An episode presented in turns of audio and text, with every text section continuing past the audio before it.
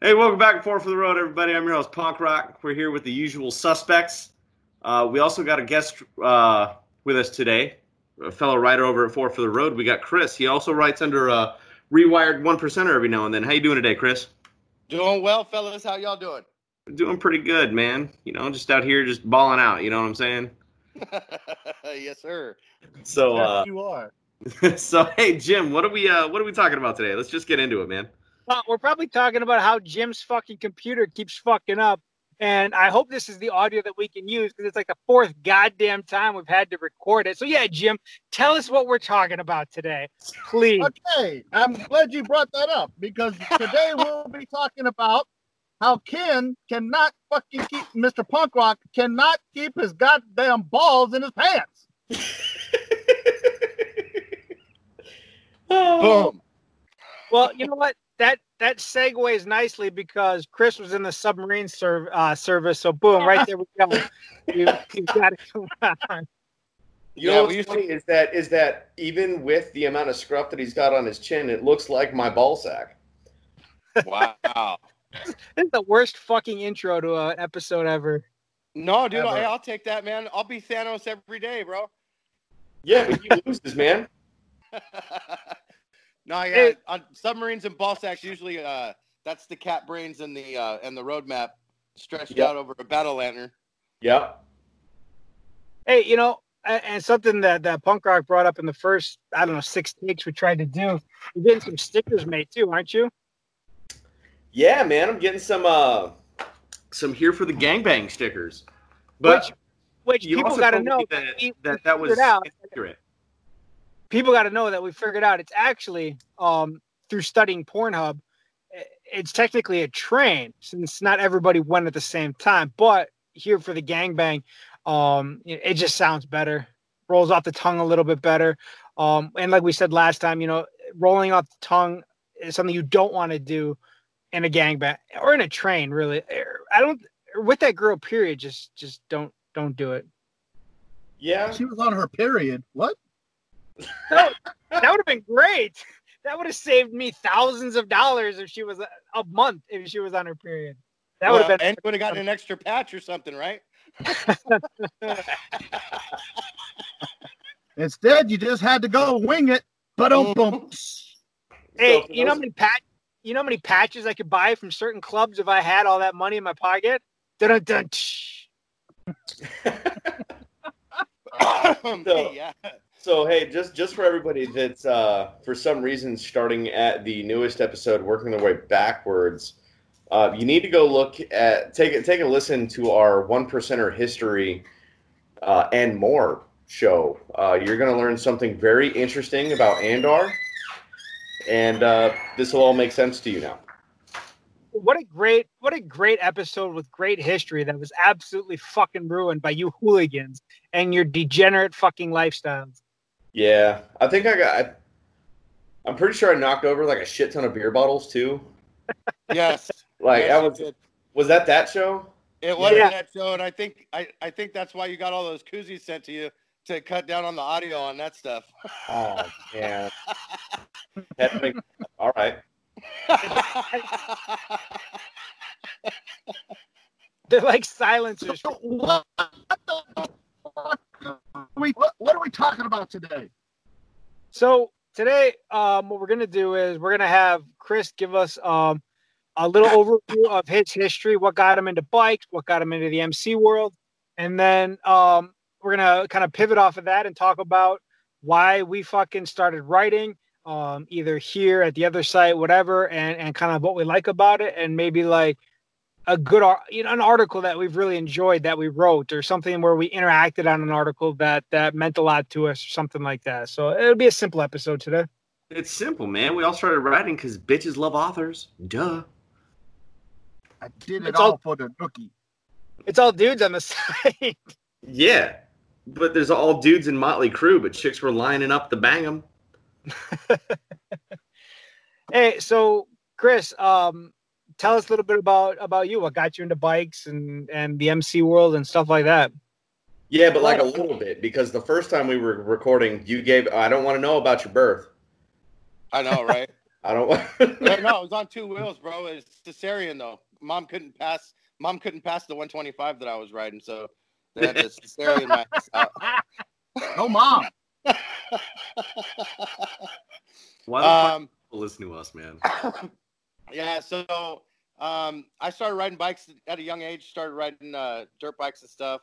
Um, just kind of ripping around the neighborhood on my on my buddy's little uh, little Kawasaki uh, dirt bike.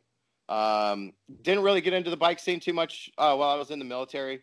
Um, kind of fringe hung around, you know, going out to going out to a few bike nights in Stan, in San Diego, uh, going out to bike nights in Hawaii. Um, did, messed around a little bit with uh, with racing um, when I was stationed in South Carolina, but not too much. Um, then I got out. Of, I got out of the military in in uh, 2012 on a medical. Moved to Vegas. Met up with a great group of guys out there. Um, really introduced me. Kind of that was my foundation, um, and where I learned that the, the MC community was was uh, you know uh, more more of a kind of more of a family oriented thing. Um, you know, where everybody kind of looked out for each other. Everybody, you know, mutual respect, as long as the respect was due, type of stuff like that. Um, kind of grew out of that situation. Um, then I started looking at some at some veteran clubs because I was still really, really, um, you know, fresh out of the military, um, going through some of my own crap, you know, with my headspace and things like that. Um, but then realized real quickly that I, I just couldn't be around, um, you know, just 100% veterans all the fucking time. Um, just because there, there's a lot of times, man, where we come out and we're a little bit fucked in the in the dome piece, and that just creates more drama. Uh, um, met my met my current club probably about four four and a half years ago. Uh, hung around for a good long bit. Um, then started prospecting. Prospected for about a year, um, and just celebrated my third year anniversary um, with with my brothers uh, a couple weeks ago. And honestly, man, it's probably been the the best uh, four years on two wheels that I've had. Um, looking forward to the future.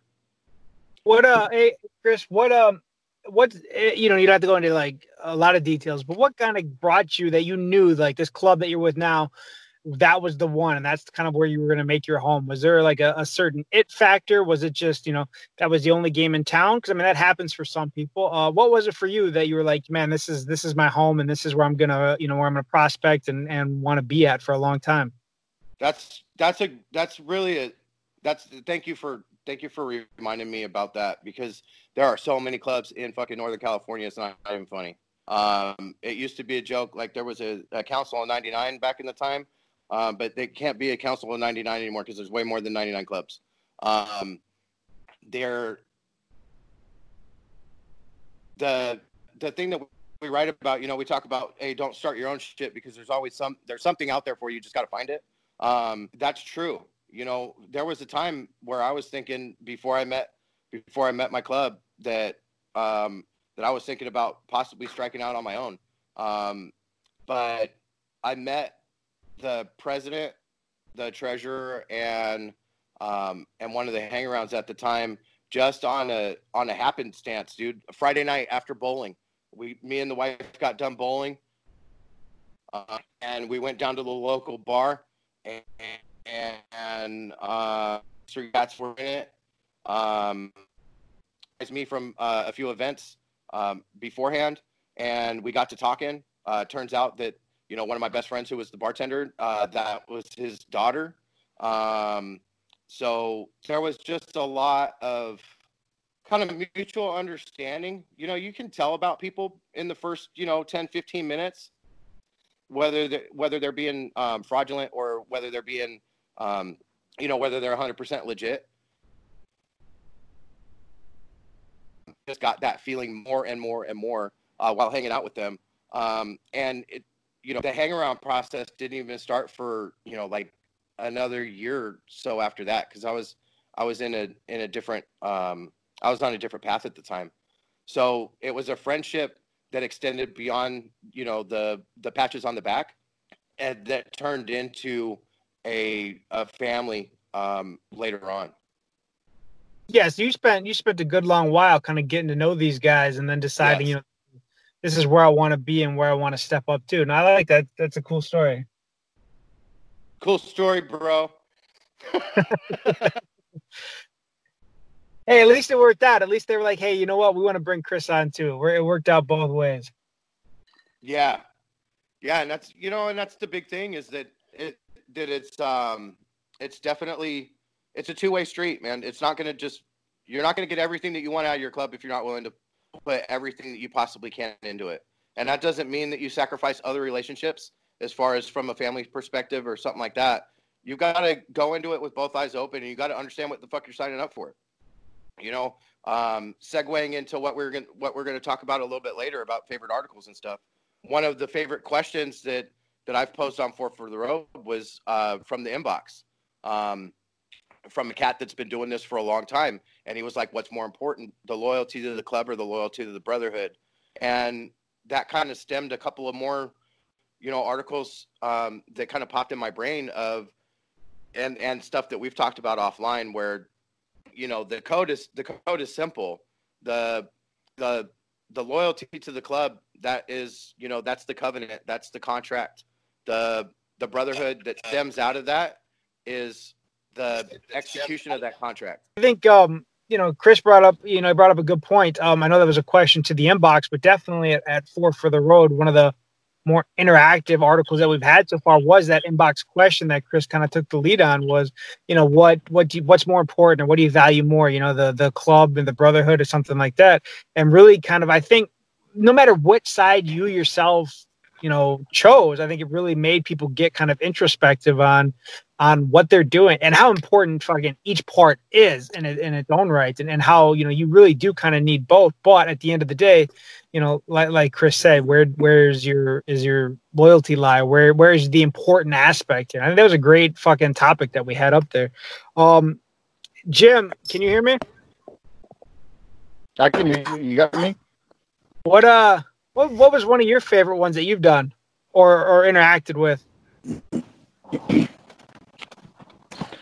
Uh, well, my favorite ones that I write are the stories that I write, especially whenever the stories just just roll, roll out. So the way that, that those come about is I'm just sitting around and I'm thinking in my head about a story, and then if I can see the whole thing in my head, writing it is just an afterthought, man. It just it just flows right out, and I'll write this thing couple of hours, and there's no way to force that. But when it happens, it's really fucking cool, actually. so does that mean that you're going to be giving us um, a new book soon Fuck no, dude. That's that's work. I know it's in it's in the talks though. Yeah, well, I'm collecting stories that I write them, and and eventually there there probably will be another book. Are you going to do a, a, another grouping of, of kind of some short stories? Are you going to do a long one? What are you thinking? Well, I like the short stories. I like the idea of dropping into the middle of a scene and uh, having people just get to know these characters real quick, and then just stepping right out of. And then the reader, you know, they get to build up what they think happened with this guy and and his whole life and all that. You know, I just show them a little snippet of this guy's life, and then they fill in the rest. that's very tarantino of you drifter i like it And I think the That's how I do. the, Yes. the, the readers and listeners have liked it too. Uh, hey, so um, in in your book, Jim, there's I Yeah. can never remember the the main character's name because I just suck at life. But it's the one where he's in a motorcycle wreck and he ends up meeting God. Oh, that's Dunk. That's one of my favorite ones, man. Dunk. Yeah, that is. I think that is by far my favorite. Beside the one where you wrote, um, I can't remember if you put it in your book or not. Um, where this uh, this guy's just cruising down the road and he, he ends up meeting a couple of ghosts. Oh yeah, that's in there. Yeah, a lot of these stories turn out to be supernatural for some weird, strange reason. I don't know. Because you're a fucking Star Trek nerd. Yeah, I am a nerd. Yeah, there's, there's there's no that. getting around it. Total nerd. Hey, where's Chris? Is he still there? i'm here Yeah. Okay. Well, I had to switch to the phone because the laptop made me sound like that robot voice. Oh, thank God. Yeah. I think that's why we lost him for a couple of seconds. Don't worry, Yeah. folks. If you uh, if you're hearing this, I, it means I was successful in editing. Woo. hey, so so punk rock. What uh, what was yours, or what's been your kind of favorite writing thing? Um, I gotta say my favorite is um is kind of two of them, man. There's like a little mini series that I did um that was like half fiction, changed the names and like some of the situations, and uh, just kind of wrote about experiences that I had, and hoping readers came to the conclusion on their own and like the reasoning behind that on their own. Um, and I actually got the inspiration to do that from Drifter and reading his book. Um, but I think Copycat? I know, right? Plagiarism. but uh, I think my favorite by far is probably my Prospect Pillar series because I feel like that has a more meaningful impact than somebody sitting there reading a story going like, "Oh, that was cool." Like, let me keep scrolling for titties. Like, Prospect Pillars is is legit, man. I I fucking love what you do with that one. I appreciate that, man. You know, and it's all built on. Uh, I think the three things that if we work on, um, and we hold each other accountable on, um, a lot of things go better. Um, just inside of our clubs, right? And it's you know just covers uh, service, education, and what I call unclehood. Because we all, you know, you can have brotherhood, but am am I really your brother? Or are you really my brother? If my kids can't trust you, or if my wife can't trust you, you know. Exactly. Nope. Yeah, we actually had that in in my club. We had a a prospect who uh, kind of got out of line, and the patch holder said, "I can't trust him around my kids." So that dude was gone. Yeah. That's the Yeah. litmus test, right? I mean, come on. You trust trust you got you got to be able to trust a dude with with yourself and and with your kid like you got to be able to have that. It- you- there's so much more to there's so much more to life than just being on two wheels. The two wheels part, that's the easiest shit on the planet. Getting on your scoot and riding, anybody any fucking dick off the street can do that shit. But when it comes down to true blue fucking I got your back, you got mine. If I go down, I can trust that my family's going to be taken care of. It, not so much financially, but just fucking emotionally. Shit. I mean, the amount of the amount of deaths that we've had in California just in the past 3 weeks that have really hit close to home for me. It's like goddamn. Like shit's getting real again and people are starting to go down because we're starting to get out and having a good time and it makes you really take stock of what's important in life and and what's going to keep you moving forward together as a group. And that inclusion that sense of family that bonding that brotherhood that's what makes the ride that much more enjoyable. I agree 100%, but I wouldn't discount titties. yeah titties are good. And they're, If they, you titties, write an article- titties have a place in the family too. If you write an article about something serious and then place titties in it, it's gonna be a s- it's gonna be a home run. It Every is. time. It is. Like No you can be all serious, and as long as your picture is titties, people are gonna read that shit. They're gonna click like. They don't even know what the fuck they're liking, but they're gonna see titties and they're gonna click like. Weird shit. So you remember when we were on the other page? Uh, I think it was Professor Blade.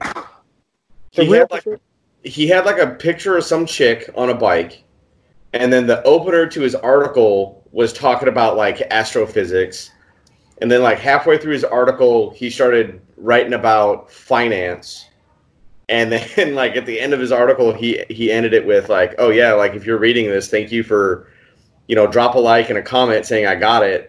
Because you're part of an experiment that you know we're running because we don't think that you guys are actually reading our shit. You're just liking our photos yep and it got like it got like some like 800 likes but like six comments Everybody likes titties, man. Everybody, you know what else I've noticed just in, in the time that I've been writing, um, and I think in, just in this podcast here, this group, uh, I think Drifter is the uh, is the senior writer, but uh, just in the few years that I've been there, is people like titties and people like stories. Um, but it doesn't matter what side of the fence they're on about prospect. I know you talk about the prospect pillars. Um, but when you talk about like sacrifice and, and kind of suffering during a probate or prospecting period or going above and beyond or the you know the bonding of the long days and shit like that even guys that have had and we have them guys that have had that that bad experience and they can't get the fuck over it like even those guys that you know the, their end comment is always oh i wish brotherhood like this was still alive even those Yeah. fucking guys like they relate that part about being dead on your feet after a 17 18 hour shift whatever the case may be and finally getting a break or something like that like but i feel like those type of of stories or discussions debates whatever those always seem to do pretty well Well, it's. I think that's basically, not basically, but I think that's it's mostly to do with the fact that that's something that, like you said, no matter what side of the fence you're on, that experience, whether you're 99%, 1%, and who you're fucking beefs with, you can all come together over that shared suffering. Like, man, that sucks. I remember when I was doing this for my club, and so on and so forth. Right? Like, obviously, it's going to be a little different on the 1% side than the 99 side, but you know, I think that's why everybody can come together over that is because it's something that we've all been through together. Uh, Yeah. yeah. and even Suffering if will you're- do that. And even if your time in the MC ends less than than fucking how you would want it to, or you had a bad taste in your mouth, like, I feel like that that prospecting, that probating period, if you are somebody that made it, got and and earned your patch, I feel like that's always kind of like this surreal experience. Like there is nothing that really you you know, there's probably things that pissed you off or annoyed you, but I don't really feel like anybody can say that their prospect time was, or for most people, I mean, the prospect time was like, oh, it was the fucking worst. Like, I feel people they they bond around that. So whether or not your time in an MC fucking absolutely to shit later on, like you still remember kind of that purity of your of your prospect. And That brings up a interesting point. There's been a lot of talk on a lot of sites that for somehow or some reason that the old days are gone. And the fact that we have so many readers and the fact that we write so many articles about this subject, that just means that a lot of people still get it. And a lot of people are still doing it. And a lot of clubs are keeping those books tight. And a lot of clubs are are are keeping the bar high as far as who they're going to let in to their ranks. So you know what I is is talking to Drifter about that, and Drifter fucking cut me off here in a minute, but it's like usually, not always, but a lot of times, you know, the guys that that pound the drum the loudest about how the old days are gone are either guys that aren't in the scene, guys that got out of the scene with a less than good taste in their mouth, or it's guys that only the thing that they're pining for and the thing that they say is gone is shit that was like a decade or a small period. Motorcycle clubs have been around fucking over 120, 119 years. 119 mm-hmm. years. So you can say that the old ways are fucking dead all day long, but it's like which which old days are you talking about? And to me, and again, not always, because nothing is everything is subjective and nothing covers everybody. But you know, one of the, some of the best talks I have um, with Drifter about you know these different eras in the motorcycle culture and, and when somebody talks about oh the old days are gone it's like well you know what old days are you referring to are you only happy in the 80s um, did you only want to be a gangster? Did you only want to be a drug dealer? Did you only want to ride choppers? You know did you only want to be in a motor maid? You know like, like exactly what part of the fucking what is gone that, that you missed? And, and a lot of times to me it's guys that gave up um, and again not always it's not a blanket statement but but guys that either chose to walk away or gave up on something that, that they didn't like that usually kind of beat that the old ways are gone kind of drum the hardest. Drifter drifter put it together for me Well, here's uh, here's another interesting aspect of that. Every time the culture did a major shift, a major change, there was some kind of uh, uh, friction, some kind of conflict. So, look at the boys that come after World War II. They came home, they got back into these clubs, they started raising a little hell. You know, they they weren't uh, the mom and pop go out and race on the weekends guys like before the war. You know, so that started a little friction and then you get the wild one and and oh these motorcycle guys are are all crazy taking over towns and then you get to the 60s whenever those guys started seeing these newer generation the peter fondas coming in and they were going who the fuck is this guy? You know i just want to raise hell and drink beer. This guy's dropping acid and freaking out. You know, same thing in the '80s, and now I think it's happening again. You got these young guys coming in that they want to be hooligan racers. They they want to wear their hats all weird like like punk rock does, and and, and weird weird shoes like uh, Andar does, and and then um, guys like me, we look at that and we go, "Who the fuck is this?" So yeah, well there it is. Yeah, but the beauty of it is the heart. The heart of the individual stays the same, regardless of what they look like on the outside. The oh, good point. those- yeah, good point. those things, you know, that that loyalty, that brotherhood, that that need behind the need, that shit that's there, that fire that's in their heart.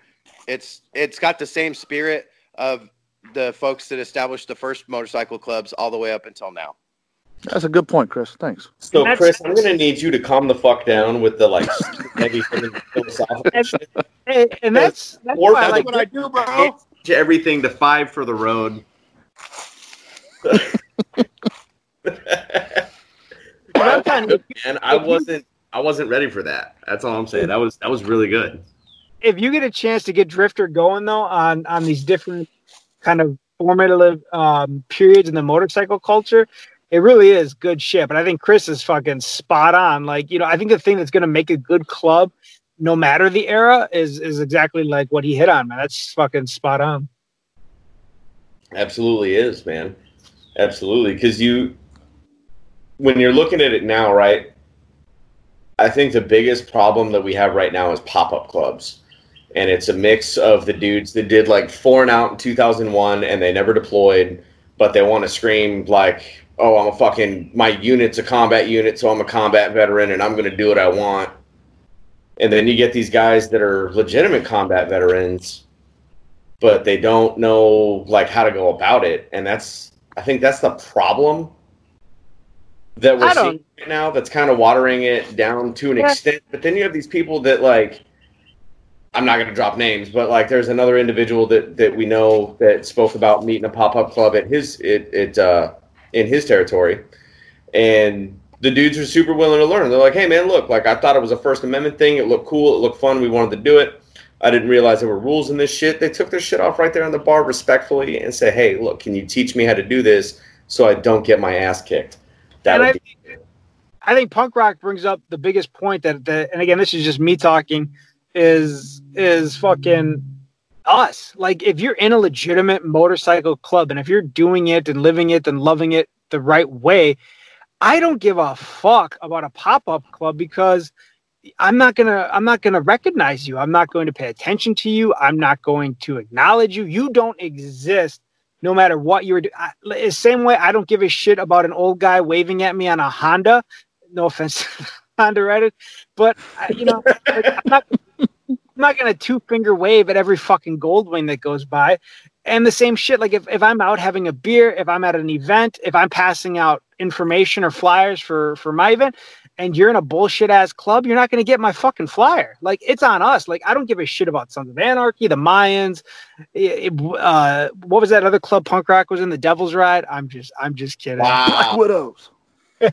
Wow, wow, nice. Yep. Man, I and don't- then Jim comes in with the Black Widows. You fuck.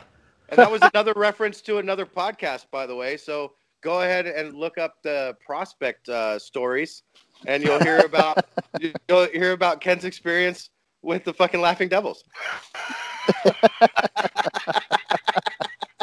was like, I don't give a fuck about about these pop up. Yes, yes. Fuck I you. think it's on us. It's on us. It's on us. If you're not inviting these people to your parties, if you're not shaking their hands at bike nights, if you're not having a beer with them at the bar, if you're not inviting them on runs, then they they don't fucking matter. They're no different than a than um a moped club or a car club. Like they can go do their own little thing and they don't exist in the legitimate MC world. Unfortunately, you have very legitimate clubs that found that they can fucking get these guys to give them money to say yes to just about fucking anything. And the dollar ruins shit. I don't care what it is, money can ruin the most purest of beautiful shit. yep. I wish it would come ruin my life. It has, Some- man. It's called taxes. sometimes the most legitimate fuck you that you can give to somebody that you don't fucking respect as a group is doesn't roll off the tongue. It comes and turning to the shoulder and walking the fuck away and just not being a part of it. Yeah, like, there's definitely like there was a couple that happened in my last in my last neck of the woods, right? And uh, I, th- I think the biggest complaint they had was when you tell them like, "Hey, dude, like if you just ignore them, they're they're gonna go away, dude. They're like fucking, they're like people, you know, they're just people. Like you ignore them, they will go away and go get attention somewhere else." And when the legitimate community finally said, you know, just says, "Fuck them, don't come here," they're gonna they're gonna quit wearing their shit. They're gonna they're gonna seek membership in a legitimate club eventually. And it's uh, there's one guy that wanted the site um, while we were we were talking about pop up clubs on the other site. One dude wanted to cite the Iron Order, and it's like okay, yes, that's a fake one percent club. It's a fake club. It, it is a pop up, but the thing is, is that is a one in a million shot that they found a bunch of fucking beta male, fucking ask my wife for permission to go ride kind of dudes all over the fucking country to go put the patch on. Nah, dude, it, it wasn't that. It's all marketing. They had a really good marketing strategy, and they got people that had no clue about how to do any of this, and they snatched them right up, and that's how they grew so big. It's all in marketing. I can I can accept that. Hearts Well, and minds. You know, I'm- and I'm- another, Mind. Accept that because it's Drifter saying it, and I respect everything he said. So Shit. uh, I think it proves a great point. Like I've never been to an event with a uh, that wasn't open to the public. I've never been to a legitimate motorcycle closed community event that's hi- had Iron Order members in it. Nope. Uh, because they're not recognized, and and that's the thing. And it, rather than like read, you know, readers all the time, oh, let's blast this club or blast these guys or sending us pictures of some fucking idiot in the inbox or something like that. Like I I enjoy looking at that just as much as the next guy, but I don't feel the need to put these people on blast all the time because they're not a part of I don't, they're not a part of my world. Um, like that fucking goofy pale horse motherfucker. Like, am I giving him attention now by mentioning it? I don't know, but that fucking weirdo. yeah, and then there was fuck. Hey, don't forget Mr. Mayhem, Nomad One Percenter. You remember that? No, which one's that? Oh, dude, that was like right after I came on staff at the other site.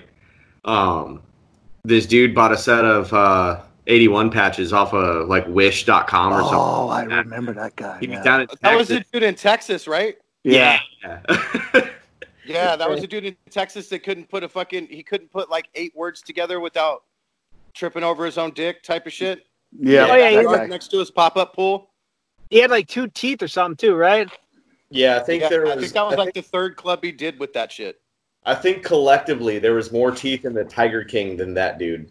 Oh, You know wow. what? See, here we go with the fucking bullshit. I, I still have yet to watch that dude. Corona, the coronavirus has not hit me hard enough for Tiger King yet. see, you're not. See, you're talking shit about it. Like, oh my god, fuck that. I'm not that bored. What you're doing is really you're just depriving yourself of quality documentary. And really, what I mean by quality documentary is you're missing out on an opportunity to look at everything that's wrong in your life that you perceive to be wrong or perceive to be an issue, and sit back and go, huh, my life's not that bad. Well, see, When I'm I not that first deep saw in the hole yet, man. I'm going When I to the first VA saw that again. thing. so when I first saw that thing, I thought they were fucking with me. I thought there's no way in hell these people can be real. But yeah, they were. It's it is the best waste of time. Like if you have nothing else to do productive, like dude, I I would come home from work and my wife is like, "Bro, come on, we gotta watch. We gotta gotta watch a couple episodes. We gotta do it. Come on." It's it's fucking glorious, man. It's it is a whole series of every 10 minutes you're sitting there watching going like oh my god this shit cannot get crazier and the show saying hold my beer and it gets fucking crazier. And then the show end, like the first episode ends, and you're like, "Oh my god, what was that?" And and the second season just comes in, or the second show is just like, "Dude, that was nothing. We were about to blow your fucking mind." Every fucking episode, you need to watch Yep. it. well, I'm, I might have to do it because the the the last dance ends next Sunday, and then I got three weeks before, uh, which I'm sure will still be locked down for that. I got three weeks before Yellowstone season three starts, so maybe I'll have to fucking go ahead and do it. So I'll, t- I'll tell you what, man. You got to make it through. The first two episodes are just like any other documentary where they just give you backstory and it's kind of boring. But you hit episode three and it's just like, what am I doing with my life? And episode four, you're just like, this is exactly why I'm here. Give me more. Man, you're talking to a guy. It took it took me uh, five times to get through the first season of Breaking Bad, and then once I got through the first season, I was I was in it, and then watched everything after that. Better Call Saul and fucking El Camino and all that shit. So So I'll, I'll if try we- to I'll try to stomach it. If we were going to do a motorcycle show, wh- what would our motorcycle show look like? uh, I'm pretty sure if you get me and and Andar drunk, we can top the Tiger King.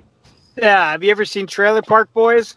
Yeah, I man. Oh, haven't. dibs on- Oh, Bubbles. I'm I'm Bubbles. Dibs. That's a nice fucking Yep. kitty cat.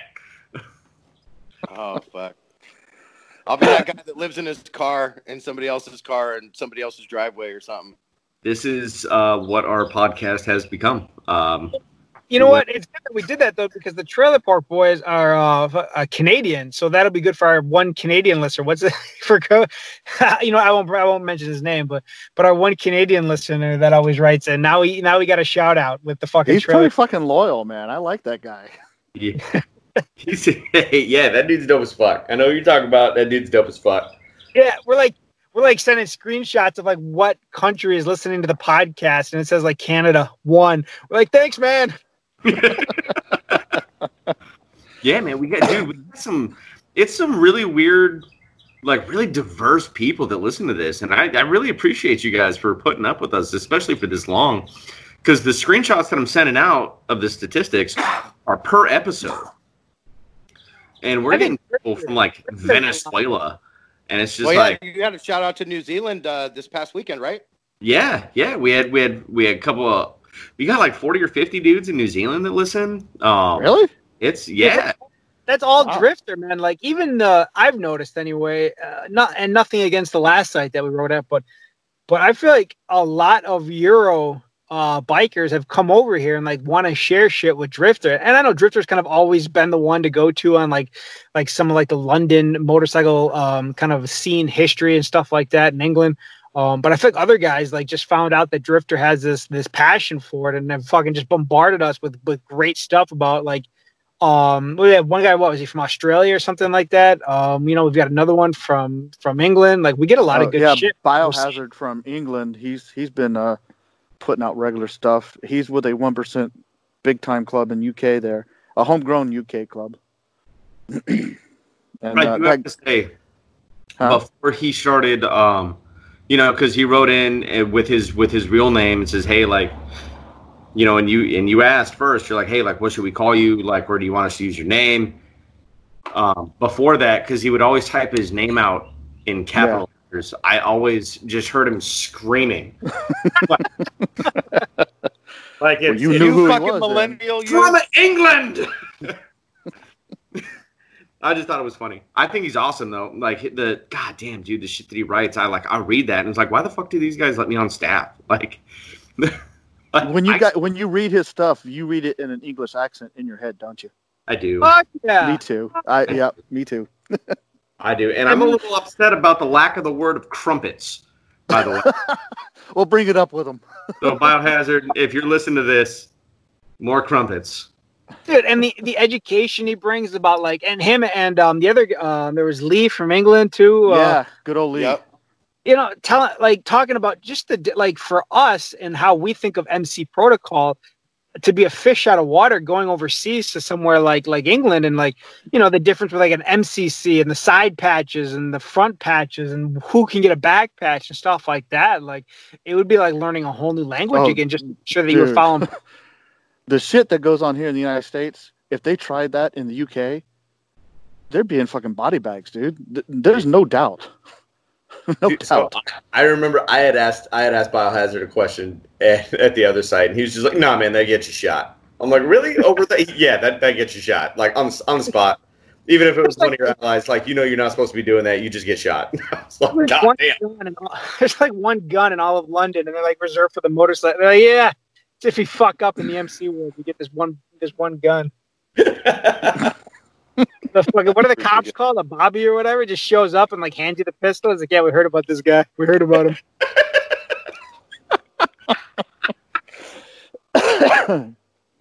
Wow. Oh, no, hey, so okay, okay, back it up. Everybody, just back it up. If we had our own TV show and we were going to do something motorcycle related, what will we do? Will we start out with a prospect and follow this prospect all the way through till he gets patched in or kicked out or what the fuck ever? Or uh, how would we do it so that it's not Sons of Anarchy and not some boring ass bullshit? All right, I got it. I got it.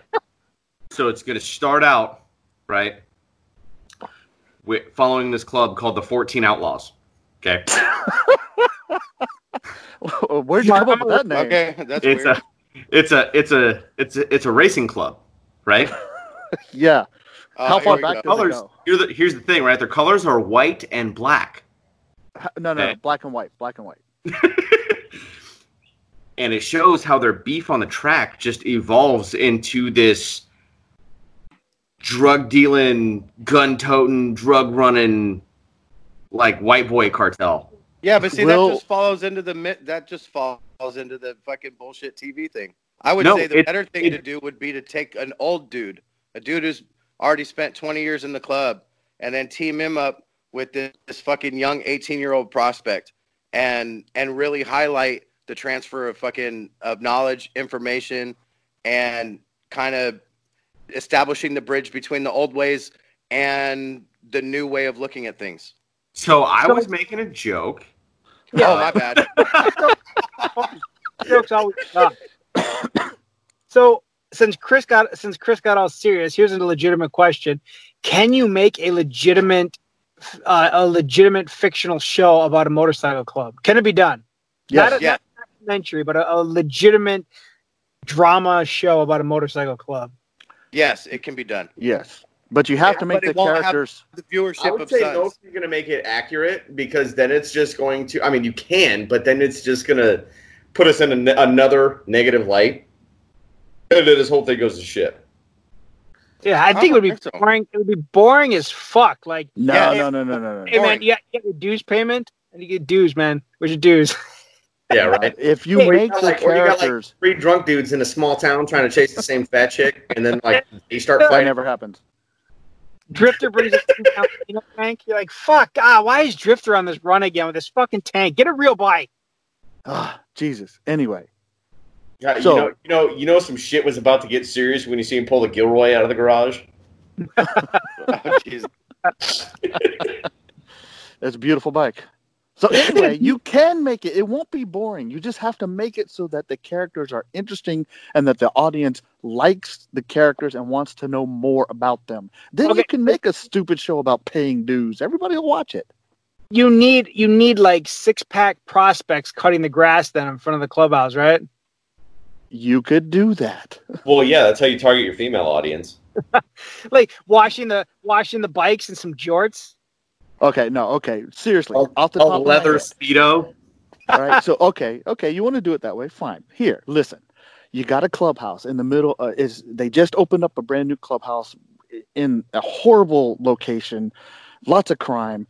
But in this clubhouse, they got all the prospects cleaning up, and then they tell the prospects, "Hey, go across the street and help that old lady with her garden." Right. So big, huge dude prospect goes over there because he has to, and he starts helping this old lady with her garden because she's like 900 million years old. And next thing you know, he's got this friendship with this woman because he never had a mom. That's his new mom. And you just watch that whole relationship grow. See, there it is. And yeah, then and the thing Season is, four, episode three, Sons of Anarchy, right there. Well, no, the the thing is, is that it, the interesting part of the show would be about ev- every member's backstory and the positive and the positive influence that the being in the club has on their regular part of life. It's Yes. not so much about the club at that point. It's about what the club has brought to that individual to make that individual's outlook on life be a little bit different. Yes. And you have titties also. Don't forget the titties. Yes. But Well, yes. yeah, every Friday night. Yeah. can we do Stripper down rail? at the clubhouse. So I got to do this because I'm famous for beating dead horses. But uh, my article today was about the chosen few, and I'm not shitting on anybody else, right? I'm not no disrespect to any other club, I'm just using them as an example. But like, if you were to take, like, if you you made a show about like the chosen few, like starting in like 1957, right?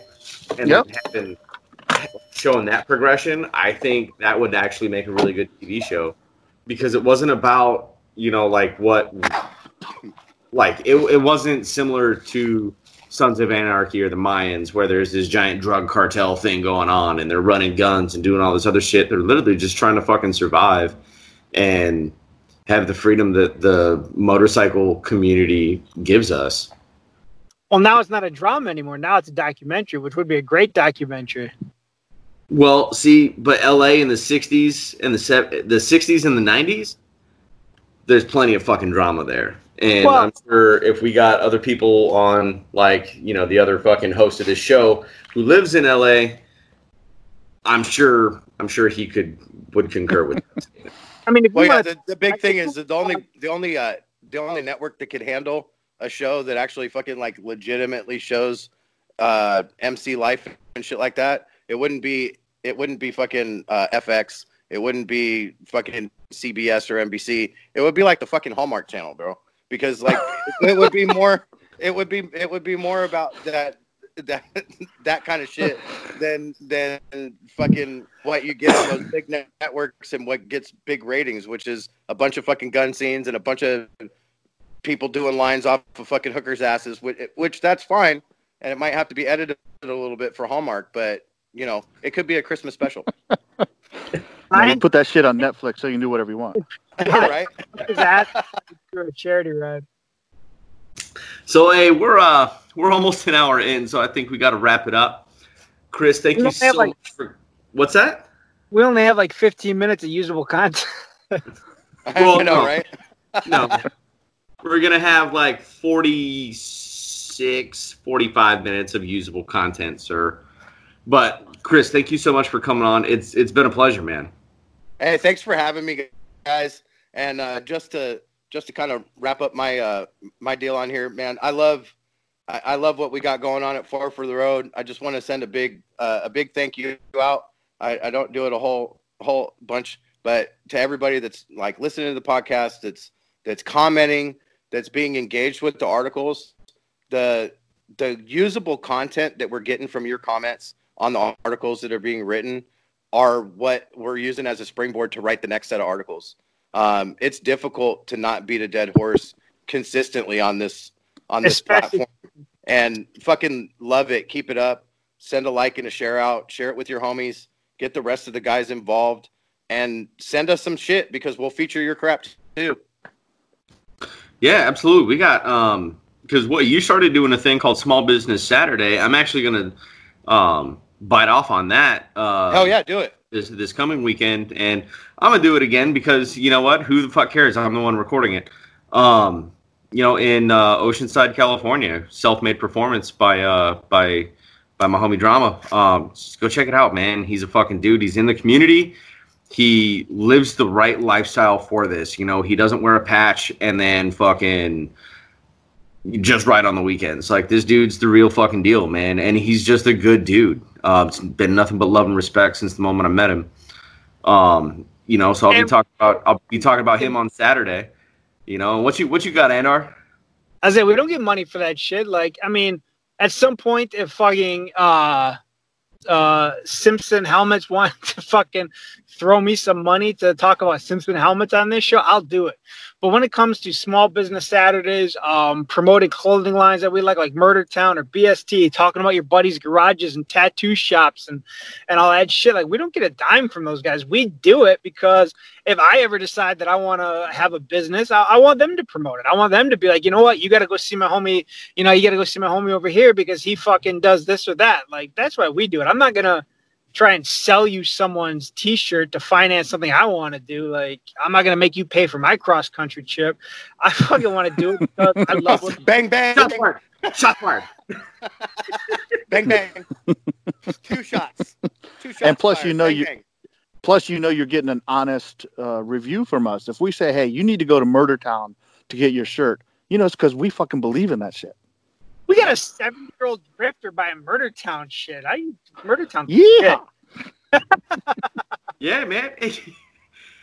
but you know, and I'm a I'm a I'm gonna wrap this up real quick here, but I do want to give one more shout out, guys. Sorry, I know I'm making this a shout out special, but uh, I want to start doing. Uh, I want to start doing once a show. We do like a fan appreciation thing where I bet it's we talk about one fan that stood out to us that week or fucking you know that month whenever we record. You know, but don't worry, we're gonna get more. We're gonna get more consistent with it.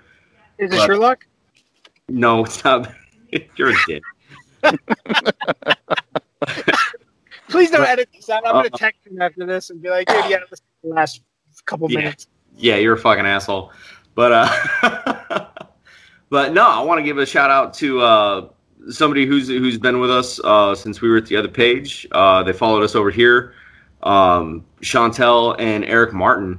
Um, you know, like they've they've been faithful to us, which which really means a lot to me.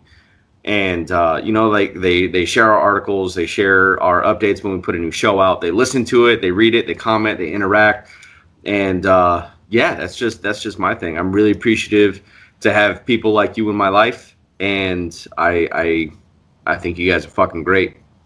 Just so you guys are aware, but Well, they told me they think you're an asshole, but well, I am an asshole, so there's that. but you guys got anything for the listeners before we wrap up? Nope, not at all. Hey, are we going to uh are we gonna record in person uh in a few weeks? Fuck yeah, we are, man. You're gonna stay at my house, might as well.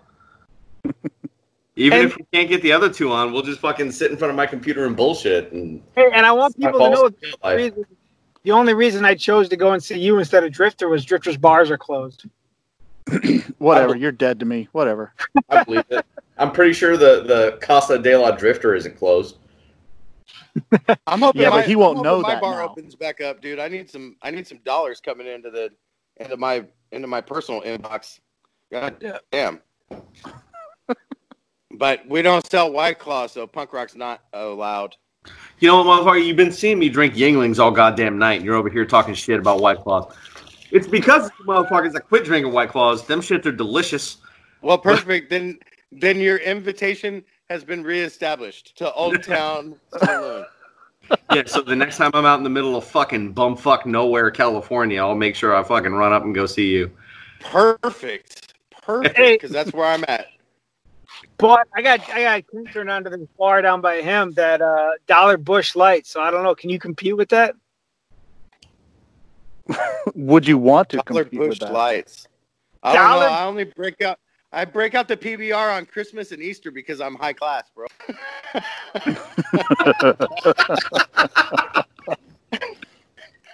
That's Yeah. fucking glorious. Not only pretentious bikers can drink PR. Yeah, that's why it's just Christmas and Easter for me. Wow. That Bud Ice, that Bud Ice though is on point. You're gross. You're fucking gross. All right, hey, thanks, thanks for spending another hour of your life that you can't get back with us, folks. We uh, we appreciate everything seriously from the bottom of our hearts. We appreciate the love and support that you guys have given us. Um, you know, it's like it's like Dave said, we don't fucking we don't make any money off of this. We do this because we love the culture, we love the history behind it, and we love talking about it. And that's why we're doing it. Um, we're gonna I know a lot of you guys have been hitting us up about the property of show. Uh, we're gonna re we're gonna record that one again. Unfortunately, the uh, audio was corrupted and I couldn't save it uh, from the last show. But we're gonna re-record that, and uh, I know we've been kicking around some history ideas to discuss, which means your boy got to do some fucking homework because I'm nowhere near the fucking guru that Andrar and Drifter are. So, with that, thank you so much for everything, and we'll catch you uh, next. I would say next week, but who fucking knows? Take it easy.